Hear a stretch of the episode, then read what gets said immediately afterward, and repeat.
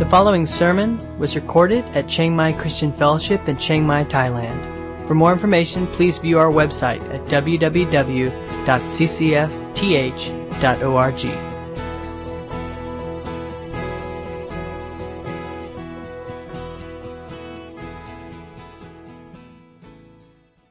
Is what does God do with ordinary people? Maybe you're like me. I remember reading, and I still love to read, great heroes of the faith. You know, people who have come and trusted God and gone to all kinds of crazy places and just done incredible things, right? And it seems when we read those stories that God blesses those people in extraordinary ways, right? And it's easy to kind of get this theology that says God does great things with great people, and he doesn't do much with the rest of us, right? If you're average, if you're ordinary, well, God puts up with you. If you're good, you know, and you trust him, you'll get to heaven. But, you know, you're not going. Nobody's going to write a book about you. And God's love for average people is very average, whereas his love for extraordinary people is extraordinary, right? Now, of course, we know theologically that's not true. But you ever kind of feel that way? Ever kind of feel like, you know, wow, if I could just be great, and God would be impressed with me, and God would really bless me, and I would do great things, right? I had dreams at one time of being great. Did you ever have dreams of being great? Now, some of you are young enough that reality has not steamrolled you yet. And you still have dreams of being great. Hang on to those dreams, man. Hang on to those dreams. I remember I had dreams of being like Spurgeon. You know, Spurgeon started preaching at a very young age, and thousands flocked to hear him speak. And I had dreams of being another Spurgeon. You know, I thought, I'm going to start preaching when I'm young, and thousands are going to come. And indeed, I started preaching when I was 16 years old. And no kidding, like, at least a dozen people showed up to hear me once. It was impressive, right? A little bit later, I was 21 in Bible college. I took my required preaching class. Out of the whole class, I got the second worst grade in the class. Okay? How's that for your ego? Later, about 10 years later, I'm 30 years old. I reluctantly become the pastor of a church that God drugged me to, and a church of 12 people, right? And I begin preaching, and actually the church quite quickly grew from 12 to like 150 people. I thought, yes, I'm on my way. Thousands, here they come. But 150, kind of where it peaked out, it kind of dwindled back down there to like an average church with an average attendance of like 83.2 people. You know, very average, very plain, very ordinary. And quickly I realized that I was not extraordinary, that nobody was going to write a book about my extraordinary preaching skills like they did Spurgeon. And I had to deal with that reality. What does God do with ordinary people? You know, what does God do when we come to the reality of our own life that we are just plain people, right? Well, there is encouraging words in this story, and so let's look at this kind of ordinary guy's life and see what God does with him. We're going to look at all of chapter 26. I'm not going to read the whole thing. His life really is in this chapter is dominated by the theme of fear. Okay, so not only is he ordinary, but he's an ordinary guy who deals with huge fears in his life, right? So we're going to look this morning at the three fears that kind of confronted Isaac's life. It says in verse 1, a severe famine now struck the land as had happened before in Abraham's time. So Isaac moved to Gerar, where Abimelech, king of the Philistines, lived. The Lord appeared to Isaac and said to him, do not go down to Egypt, but do as I tell you. Live here as a foreigner in this land, and I will be with you and bless you. I hereby confirm that I will give all these lands to you and your descendants, just as I solemnly promised Abraham your father. I will cause your descendants to become as numerous as the stars of the sky, and I will give them all these lands. And through your descendants, all the nations of the earth will be blessed. I will do this because Abraham listened to me and obeyed all my requirements, commands, decrees, and instructions. So Isaac stayed in Gerar. Start off with his first fear that he deals with is the fear of famine. A very realistic and not unwarranted fear. And much as in his father's time, a famine comes into the land, and he has nothing to eat. Starvation is a problem, okay? And fear is not all bad, all right? Fear does have a positive thing in our life. And the positive thing that fear does is it should motivate us to do something, all right? So here's how it works. There's no food to eat. Fear kind of gets your adrenaline going and makes you come up with an alternative plan of action. And so Isaac is aware of the fact that, you know, there's no crop coming in. There's not going to be a harvest. There's not going to be food. I got to do something. And so his intention and his plan is to go to Egypt.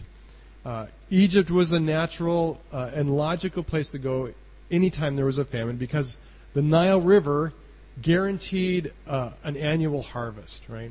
Unlike Palestine, Canaan, where they were so dependent on rain. So he begins the trek, the journey toward Egypt. When he gets to Gerar, which is in the southern tip of the Promised Land, the southern tip of Canaan, same exact place actually where Abraham sojourned for a while during famine, God appears to him there and says, you just need to stay put, stay here. And this is a fear that I think most of us can relate to. Now, granted, probably most of us maybe have never experienced a life-threatening famine, but all of us face the issue of what if there's not enough? Okay, let me ask you, raise your hand. How many of you have faced times when you felt like there was not enough? Okay, now those who don't raise your hand, I want to talk to you because if you have enough, you need to share with me. All right, what are you doing? Right, this is biblical, Acts chapter 2. All right, so I'm going to talk to you later. But I think most of us honestly come across many times in our life where there is not enough, right? Where there is a famine. For us, a famine means, you know, the declining, or as it is, the rising value of the baht. Just, you know, cut 25% out of your income, right? For us, famine means, you know, your home supporting church just had a church split, and they're not going to support you anymore because all their members left, right? Or your key supporter lost his job, and he's not going to support you. Right, or whatever, right? Those times when this month your support was very low, your income was very low. There are shortfalls in our life, times when there is not enough. I just got an email a week ago actually, from a friend of mine who's a missionary in Nepal, in Kathmandu. He started a little children's home there. They're training some national pastors. Good guy. And he wrote me and said, I don't know what to do. He says, I don't have enough money to take care of all these kids. And they took these kids in. They just set up a second home because they have more kids. The government there really likes what they're doing, so they basically forced them to take 10 more kids. So they had 20. Now they're up to like 40. And he doesn't have the money to pay for the first 20, right, much less the second 20. To help him sustain all this, he got this great idea to start a bakery. To be self-sustaining, because now everybody knows, you know, if you're going to do this, you got to be self-sustaining. It's not enough to just trust God anymore. We have to now trust God and make our own living, right? So he goes out, spends all this money to set up a bakery, finds an expensive place to rent because he doesn't have property.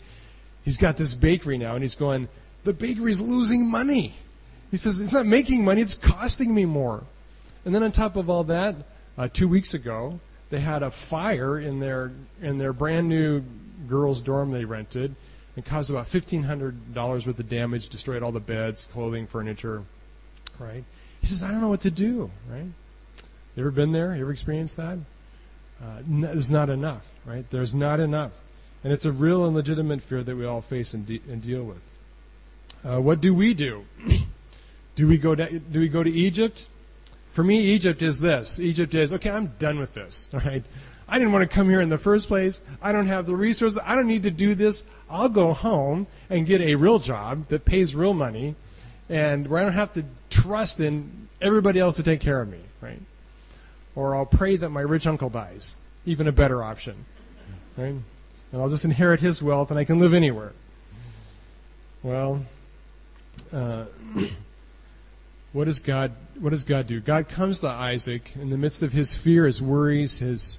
And there's no indication here that Isaac is panicked. He's taking a course of action. His course of action is to go to Egypt. But as we see through the story, fear is something that kind of controls and dominates his life. And so he's not he's not confident in God's promise, right? So God comes to him, and I love this. It says, God comes to him and he says, do not go to Egypt, but do as I tell you. Live here as a foreigner in this land, and I will be with you and will bless you. I hereby confirm that I will give all these lands to you and your descendants, just as I solemnly promised Abraham your father. I will cause your descendants to become as numerous as the stars of the sky, and will give them all these lands. Basically, God gives to Isaac the same exact promise he gave to Abraham, almost word for word. The exact promise. He says, you don't need to go to Egypt. Abraham did go to Egypt. God did not prevent him. But for Isaac, that's not his course. And God speaks very clearly, stay put in the land. I will take care of you. I will give you descendants. I will give you this land. I will bless you. And I will bless you to such an extent that you and your descendants will be a blessing to all the nations around you. Right? He gives him that special word. But it's interesting. Not only does God give Isaac exactly the promise, exactly the formula that he gave Abraham, but God actually gives Isaac an extra word. All right? And this is fascinating. God gives plain old ordinary kind of nobody, I'm a nobody t-shirt guy, Isaac, a special word, right? He never gave, in fact, this is the first time in Scripture that God utters these words. And the words are simply these. He says, I will be with you. Right? I will be with you. Right? God, interestingly, God never told that to Abraham. Now, was God with Abraham? Well, yes, he was. But he never made that promise, and he never spoke that word specifically to Abraham. He says, I will be with you. It's easy to picture and conceive God as being this divine being who lives at the far reaches of the universe in his realm in heaven, who's got like this very high-tech surveillance thing set up where he watches us from gazillions of light years away, right? And he's always keeping an eye on us, but he's doing it from a great distance because he's the God of heaven, the God who lives far, far away, right? Do you ever kind of get that feeling? That, yeah, he's watching out for me. Yeah, he's promised that, he'll send stuff from, far away. But you have a sense that God is with you, right? God assures Isaac, look, not only am I going to bless you, not only am I going to provide descendants, not only am I going to give you this land, I'm not going to do all this through the mail, okay? I'm not going to do all this through a mail order catalog. I'm not going to... Excuse me, one more technical problem.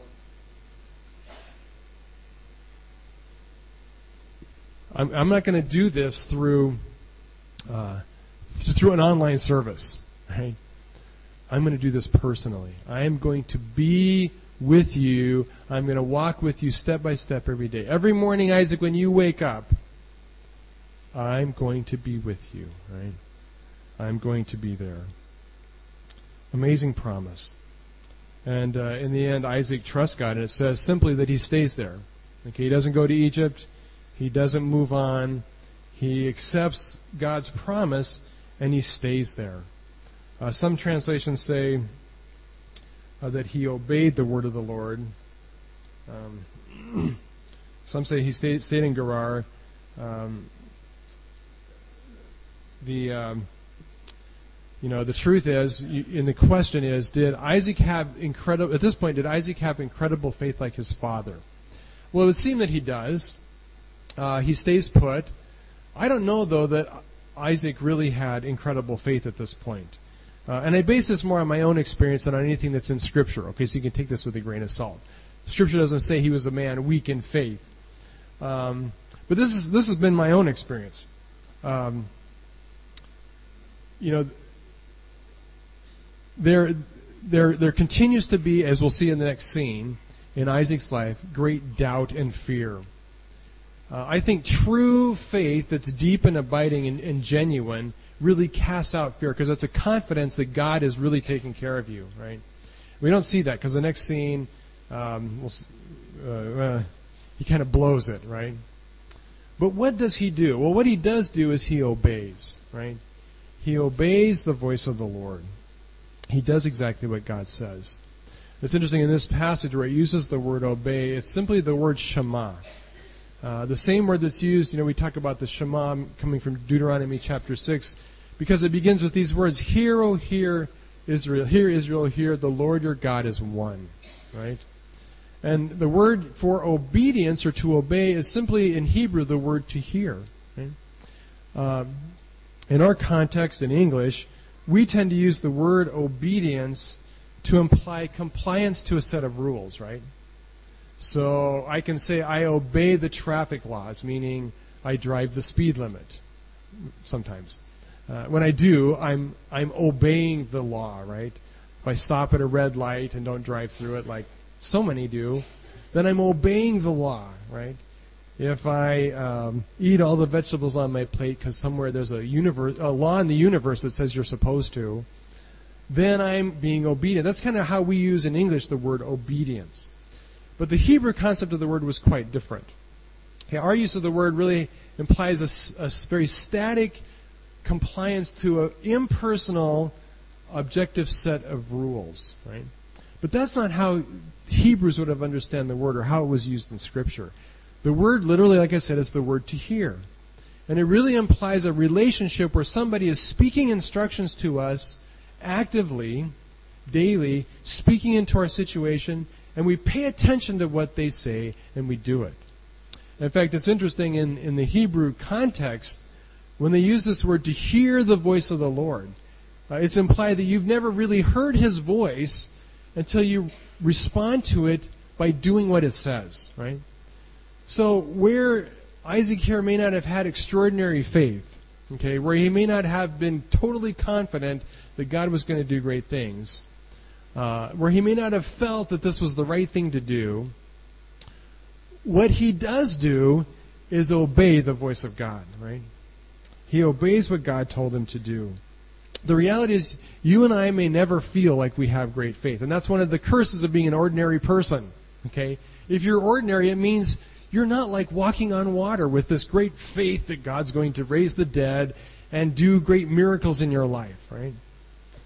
Probably most of us, most of the time, don't feel that way. Maybe you get inspired. I've had days when I thought I could just do great things, but they're rare, right? Most of the time I can't honestly say I feel this overcoming confidence of faith. But we always have this. Where we may not have faith, we always have this, a will that can choose to follow what God's telling us, right? We can always do that.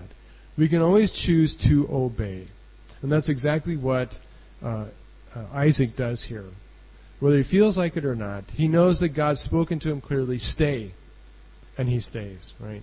Good doggy, sit, stay, right?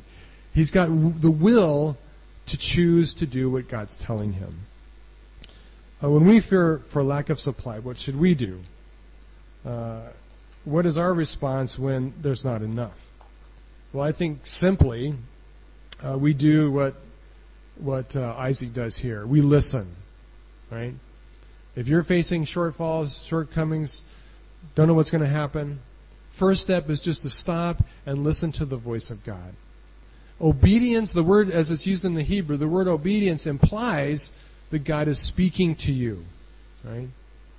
If you think you're obeying, but you're not hearing God's voice, you're really not obeying. You're just following rules, right? And that's not the biblical idea of obedience. Okay? First step, listen and hear God's voice. What is God speaking to you in this situation? Is He telling you to quit and go home? Well, if that's clearly what God's speaking to you, then that's what you better do, right? Later, God clearly directs Joseph to Egypt, okay? So it's not all bad to go to Egypt.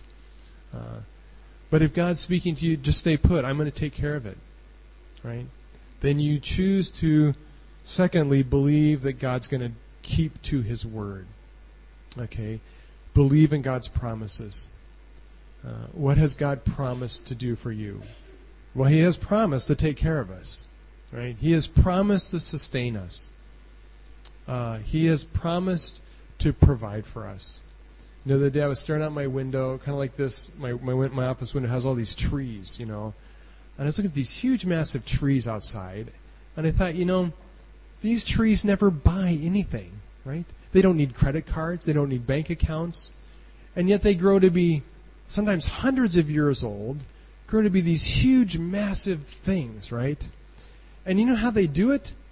With nothing but water from the dirt and sunshine, right? And they live.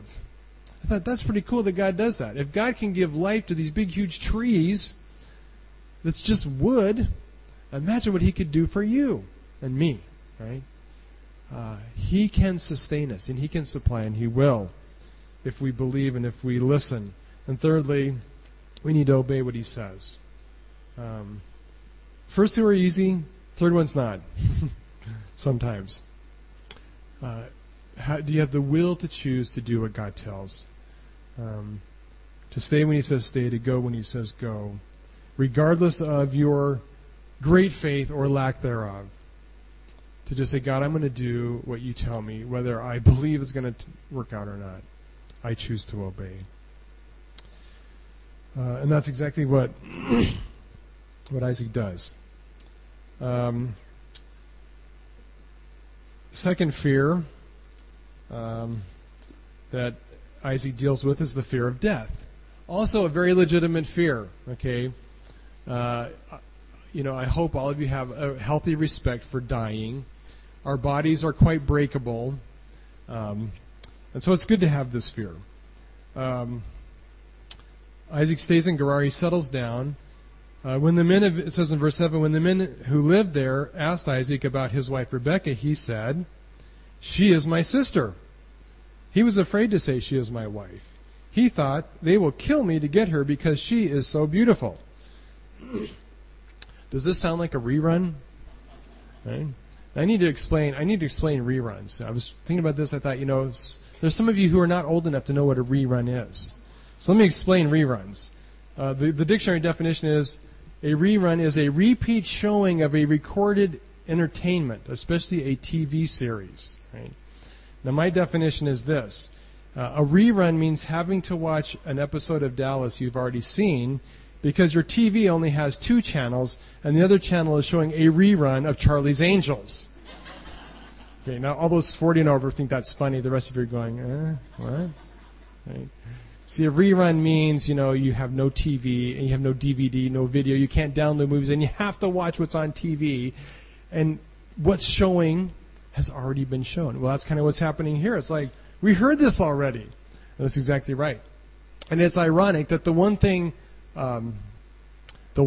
Isaac seems to copy his father in is his character flaws, right? Abraham did this exact same thing twice. Actually, with this same king. Probably not this king, probably a son or a grandson. The same scenario, same name, same characters, same fear, right? Like father, like son. And he's afraid for his life, so he lies. He compromises his wife's character and integrity to save his own skin. He puts at risk the country where he's at. And most of all, he dishonors the name and reputation of God, right, by being deceitful and lying. Well, the king responds. The king gets a clue when it says Isaac is playing with his wife. Literally in Hebrew, the word Isaac means to laugh or to play. And they kind of use a fun play in his name, saying Isaac was Isaacing with his wife.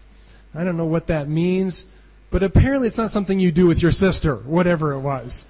Okay? It was not a sister-sister, brother-sister thing. It was like a husband-wife thing. And the king's going, you are married. I saw you. Right? You are married. That's your wife. And he says the exact same thing that his grandfather said. What are you doing to us? Right? And he is outraged because much has happened before. He feared that God would send calamity and trouble upon them and their country because if they had committed a sin against Isaac and his wife, right? So the king responds, and in the end, he puts out an edict, no one can touch this couple, all right? The king puts a divine edict protecting Isaac and Rebekah. Well, what's interesting, notice how God responds. Okay, here's Isaac. Get the picture. Here's Isaac, Mr. Ordinary Guy, Mr. Plain Guy, who's is not showing right here extraordinary faith. In fact, right here he's showing extraordinary fear for his life.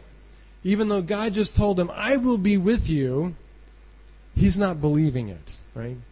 He's believing it enough to take the choices to obey, but beyond that, he has very little confidence. It's like, yeah, okay, God's going to give us food only long enough so the people here can kill me and take my wife, right? He's showing great lack of judgment, great lack of character, just like the weaker parts of his father. Notice how God responds, okay? It says, and that year, when Isaac planted his crops, he harvested 100 times more grain than he planted, for the Lord blessed him.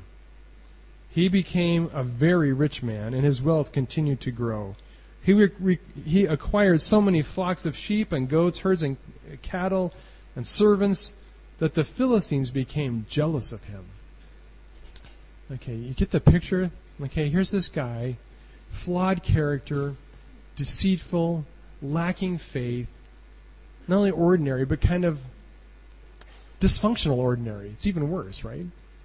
And what does God respond with? He blesses him, right?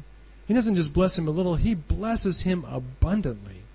In those days, if you wanted to describe somebody getting a maximum harvest, okay, such an abundant harvest that it could never be exceeded, you would say, you got a harvest 100 times.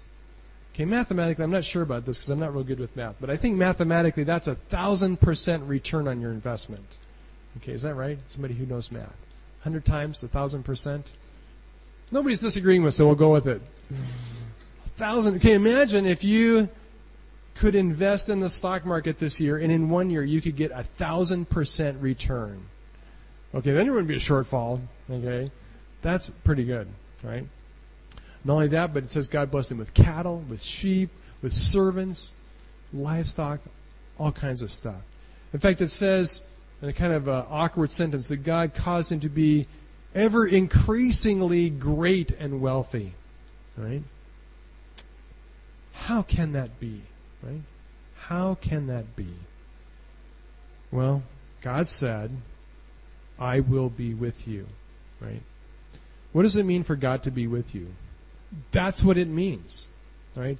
What it means for God to be with you is that God is with you in spite of your flaws, weaknesses, and mistakes. And God will take care of you based on His promise and His character, not yours, right? Amazing. The point begins to emerge in this story that God actually loves ordinary people in extraordinary ways, right? God actually blesses weak, flawed people full of mistakes, poor character, with the riches of His own blessing. And He blesses him abundantly. Well, last fear, the fear of conflict. And this is a bit ironic. Isaac gets blessed abundantly. He's got, money in the bank, he's got servants, he's got wealth. I mean, God's obviously taking good care of him. But the result and consequence of that is that all of his neighbors hate him. All right? The Philistines are looking at all of his prosperity and wealth and how God is taking care of him, and it makes them very jealous. And they kick him out. They say, you got to get out of here. Okay, you're too powerful for us. Get lost, man. Okay, we don't want you around. So he moves out from the town, out farther into the country. In that day and in that age, everything depended on water. So Isaac digs a well, and in fact it says that he actually goes out and redigs wells that his father Abraham had dug. He digs one well, he finds water, success. But along comes the shepherds of the area, and they claim the well for themselves. He says, that's ours, that's our water, you can't have it. Isaac, being a man of extraordinary courage and faith and, strength, says, okay, I'll go. Turns and kind of with his tail between his legs, leaves. Goes far away to another place, digs another well, finds water, okay? He's successful. He thinks, I can plant myself here. Again, the shepherds find him. The local people find him. They say, that's our well. You can't have it. And again, Isaac rises to the occasion, puffs out his chest, and says, okay, I'll go. Right? And he goes farther away from where he was, farther out into the desert. Finally, at the third place, he's way out in the middle of nowhere. Way out in the middle of nowhere. He digs another well. God gives him success. There's water. And he's so far away, nobody even knows he's there. So he names this well Open Spaces. Okay? He says, I like this. Open spaces, nobody here to bother me. Okay? Here's a classic picture of a guy who fears conflict. Right? His way of dealing with conflict is to turn and run. Right? He's a people pleaser. He's a guy who will not fight. He'll always concede to the other person and give up and turn away. Right? Because he fears the fight. He fears conflict. He fears strife. It makes him uncomfortable. Right? The more I find about Isaac, the more I just get annoyed at him. And the more he reminds me of myself. I just hate it, right? Hate it. Now, some would argue, in fact, some commentators argue that what he's really trying to do here is make peace. But the truth is he's not making peace, right? The truth is he's avoiding the very things that could bring about peaceful resolution. Avoiding conflict and not seeking resolution is not making peace. In fact, later in the story, the king of Abimelech catches up with him, and we get some of what's going on inside Isaac when he says, why are you here? You hate me. Right? That's not a guy living in peace. Right? That's a guy being consumed by bitterness and frustration and anger and resentment. Right? And you see, when you fear conflict and you avoid making resolution, you avoid fixing the problems because you are afraid, there's this huge conflict that erupts within you. Right? So you see this guy, this Isaac, he's not only is he ordinary, not only does he not have extraordinary faith, but he's kind of weak. He's very passive. He lets people push him around, and he never stands up for himself, right? Okay, that's the picture of Isaac. Well, what does Abimelech do? Well, eventually Abimelech finds him, right? Abimelech comes to visit him. And this is what it says. It says, verse 26, one day King Abimelech came from Gerar with his advisor, Azusa, and also Phicol, his army commander. And Isaac says, why have you come here? You obviously hate me since you kicked me off your land. Okay, no bitterness there.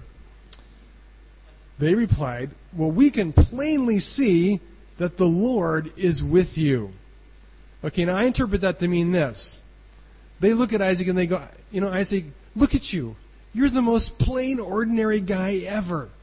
You have no backbone. You're spineless. You let people push you around. But look at you. You're like successful. Obviously, God is with you, right? We know you didn't do this yourself. You're not that capable, right? And so they say, we want to enter into a sworn treaty with you. Let's make a covenant.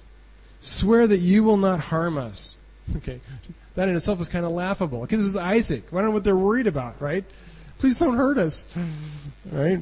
Swear that you will not harm us, just as we have never troubled you. Overstating the case a bit. We have always treated you well, more or less, and we sent you away from us in peace. And now look how the Lord has blessed you. Okay, amazing. Abimelech comes, and he wants peace. He wants a peace treaty with Isaac. Because he fears him, because he's seeing clearly what? That God is with him, right? That God is with him. I just think this is amazing. Here's a guy who is anything but a peacemaker, okay? He's an avoider. He is passive. He is weak. He is character flawed. And yet, in the end, what happens? Abimelech comes and does what? He wants to make peace with him. So Isaac throws a feast. They have a great dinner. Their relationship is thawed. There is reconciliation. They swear an oath of peace, right? In the midst of it all, God is working, right? God works. What Isaac is not able to do himself, God does, right? Where he is weak and passive, God is strong. Where he runs from conflict, God makes peace by bringing his enemy to him. Right? And where Isaac is unable to accomplish it, God works.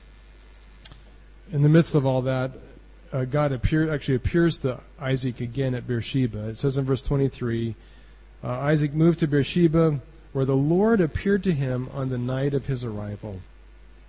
I am the God of your father Abraham, he said. Do not be afraid, for I am with you, and I will bless you. I will multiply your descendants, and they will become a great nation. I will do this because of my promise to Abraham, my servant. And Isaac built an altar there, and he worshipped the Lord. And he set up his camp in that place, and his servants dug another well. And at the end of the story, his servants come back with success. This well produces water. Okay, it worked, right? Amazing. And at the end, I think the moral of the story is this: that maybe all those great people of faith that we so admire, those great heroes who did such incredible, remarkable things. In the end, could it be that they were all really just Isaacs, right? Could it be that the people we admire so much and see as great heroes, that really in the end, all of them were nothing more than Isaacs, who were very ordinary people with no extraordinary gifts, people who were plagued with weakness and fear, but who had this one thing going for them. What was the one thing? God was with them, right? God was with them. See, there's hope for us. There's hope for us. Because we may be plain, we may be ordinary, we may be like Isaac, fearful of our famines, fearful of death, fearful of conflict, fearful of trouble. We may be people of flawed character. At least a couple of you, most of you have overcome all those, right? We may make mistakes. But praise God, he has promised to always be with us. Right?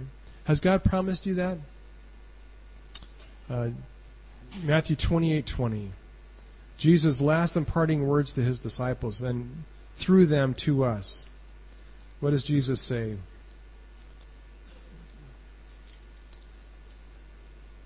He says, teach these new disciples to obey all the commands I have given you. And be sure of this. Be sure of this. I love this translation. I am with you always, to the very end of the age. Right? I think that includes us. Right? To the end of the age, God is with us. Isn't that amazing? God's promise to us, his absolute promise to us, is that if we turn to him and believe him and follow him, if we will listen to his voice, not with extraordinary faith, but with the simple decision to choose to obey and follow him, he will be with us, right? In spite of our mistakes, our flaws, our weakness, our insecurities, our doubts, in spite of all the obstacles that come against us, we don't have to be afraid because God is with us, right? Let's pray.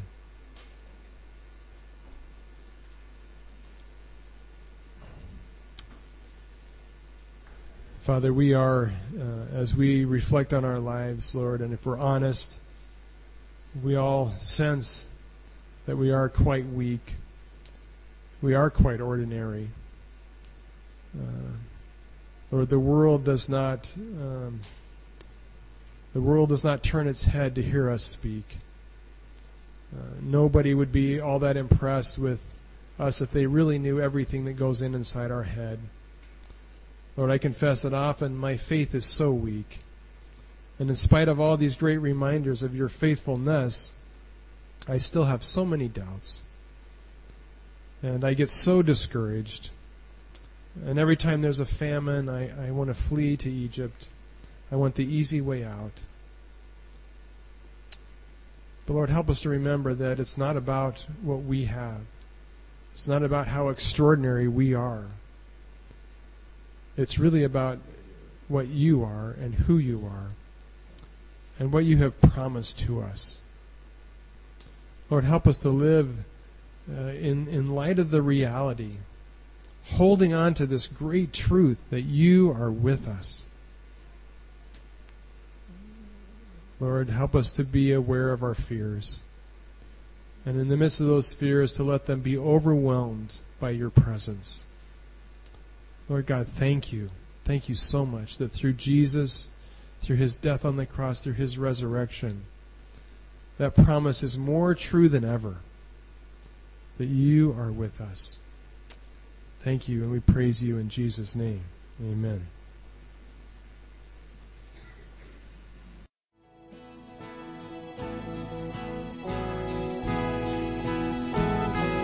You've been listening to a sermon recorded at Chiang Mai Christian Fellowship in Chiang Mai, Thailand. For more information, please view our website at www.ccfth.org.